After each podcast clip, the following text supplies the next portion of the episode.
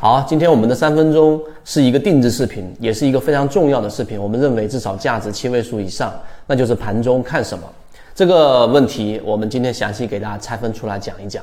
首先，盘中到底看什么啊？很多散户交易者会认为啊，要看的东西肯定很多，因为整天这个盘面下来，然后呢，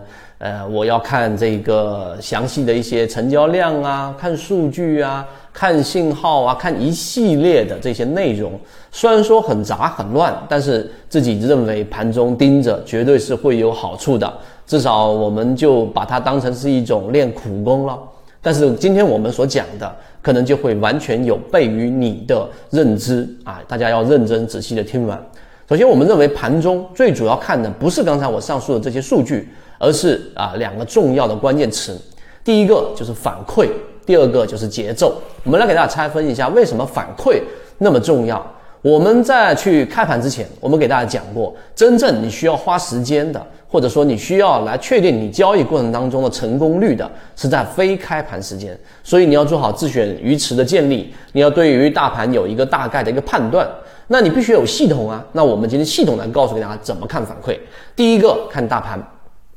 大盘的反馈非常重要。那反馈是什么意思呢？就是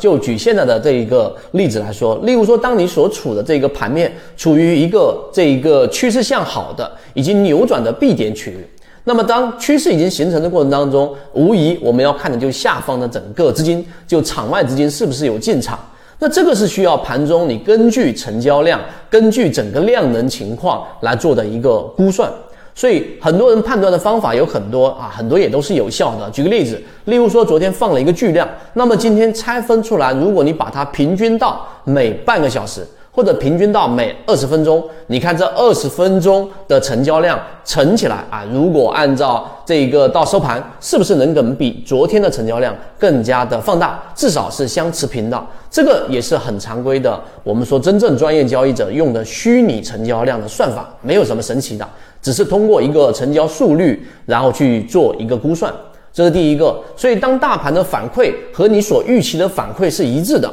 例如说我们需要3个以上流动资金翻红，确定这一个趋势是可以参与的，是有效的，那 OK， 这个反馈就是正反馈了，那 OK， 这我就可以去做交易。那么相反，当这个市场的资金不如我的预期，那这个大盘的方向的这个反馈，我们就要调整我们的节奏了。所以这两个是贯穿的，第一个大盘，第二个行业板块。行业板块要不要看？作为普通的散户交易者啊，那可能就非常容易忽视行业板块。那我们的金鱼报大家可以看到，我们整个光伏行业的把握。那板块的反馈看什么啊？那第一个，整个行业板块的反馈，第一个要看今天的上涨过程当中啊，举个例，前5名这一波上涨，像今天上涨是券商，对吧？突然间来一个造纸，那这个板块是不是我们的主流板块，还是非主流的一日游的一个板块？需要通过什么呢？通过第一个它的涨幅，如果它持续的涨幅，这个涨停板占比都是靠前的，前面的5个交易日都有这一个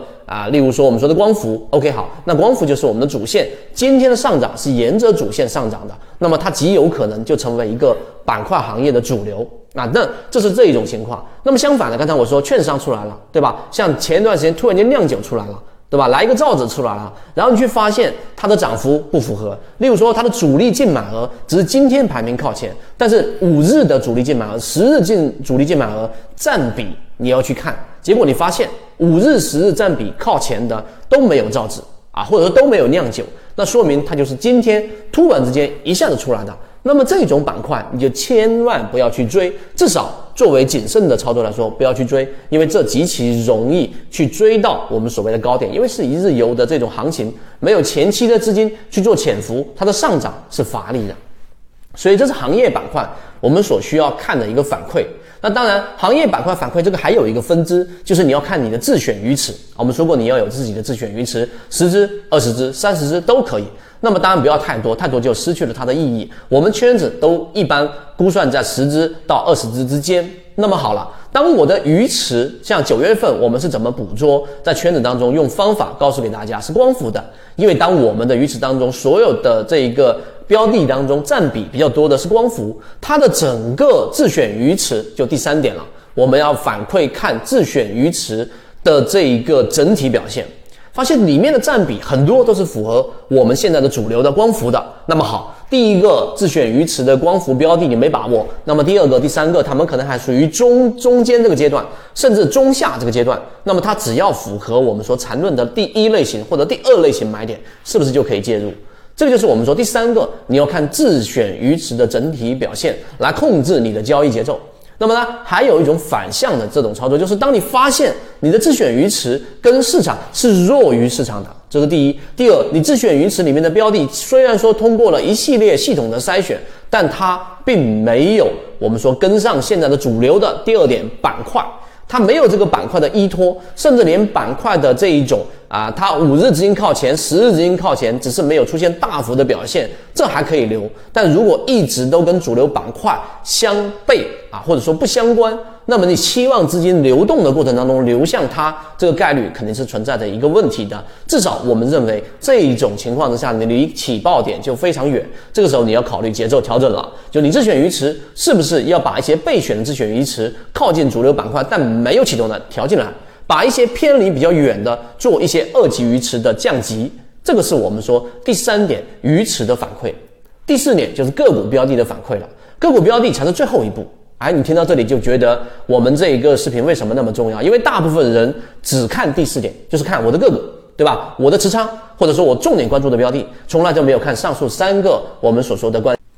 这也很正常，因为大部分交易者呢都是以短线的视角来参与整个市场，尤其是像一些一进市场可能我们认为这一个非常容易误入歧途的就是去做打板。那这个时候要看什么？可能更多的是看今天涨停板的数量，以及昨天涨停板今天个股的表现的一个情况，或者说我今天持仓到底是卖还是不卖，全天4个小时就一直盯在那里，一直看着这一点，这就是有一个大的问题。我们认为在圈子比较科学的这种交易模式情况之下，个股标的要看什么？我们先第一个，我们先要看个股标的的预期这个现在的表现和我昨天复盘和一段时间对于自选鱼池刚才上述3点的这个复盘，然后我对这个个股标的的预期。我举一个实际的例子，例如说像我们之前所说的金鱼报7东山，对吧？当我们筛选出来之后，我们认为它非常靠近起爆点了，因为它有护城河，它是柔性电路板的这一个分支行业当中的龙头，它也出现了超跌，也出现了同位涨停，只不过现在是属于空中加油盘整阶段。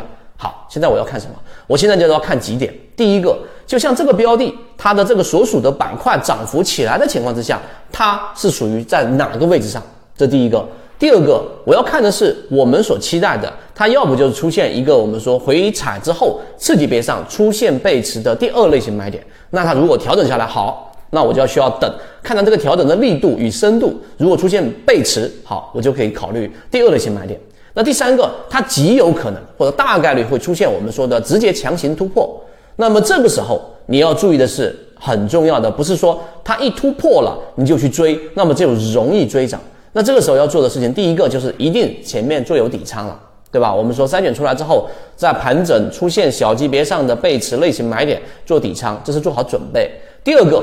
突破到哪个位置进行加仓，这个是在非开盘时间做决定的。有人说我在开盘的时候再决定，那个时候是你调用的系统一感性认知，感性认知在交易当中极容易出错虽然说前面做了一些这一种保护工作，那你要做的是，举个例子，当这个标的它的上方的次上方的这个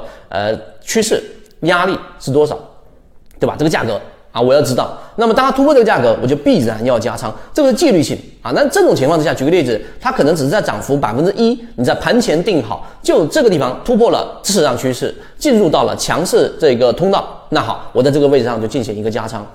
那如果突破不上去，那么这种情况之下，我要知道我要做的这个理性操作，就等刚才我们所说的第一类型或第二类型的这个买点，那我这个时候有底仓，我的整个下跌的伤害也不大，我也不会因为冲动交易而去进行这个操作。当然这种情况下还有一种例外，就是大家想它会不会又突破又上去又下来呢？当然有当然有这种可能性，我们不排除。所以我们说做策略制定一定是要对每一种可能发生的情况穷尽它的可能性。那第三种情况就突破到我刚才所说的这个强势标准的关键之后又下来怎么办？那好，这种情况之下呢，毫无疑问我们是通过上述前面3点加个股的这第4点盘中要看的数据来排除这种可能性，或者把这种可能性降到最低，大盘可以操作，行业板块没什么多大的问题，至少即使跟自己无关，有主流行业的一个板块。第三个，主流的这一个鱼池整个表现不错，踏的节奏也不错。那么第四点，个股我进行过筛选，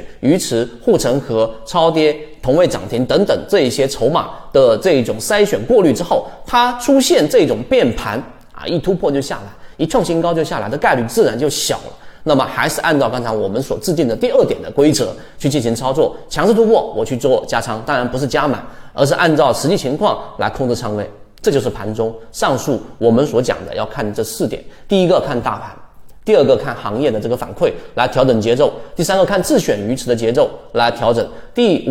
四个就是看我们的最后刚才我们所说的个股标的的这一个整体的表现，以及我们要制定好我们的策略计划。就通过上述这四点，大盘、行业板块、自选鱼池以及个股来做综合的这样的一个整理。所以你明白这一点之后，你自然而然的就会去知道我们盘中到底看什么了，到最后的结果是什么啊？我们圈子告诉给大家，我们最终认为成熟的交易者最终的结果不是你后面的时间每天4个小时雷打不动的盯盘啊。有些人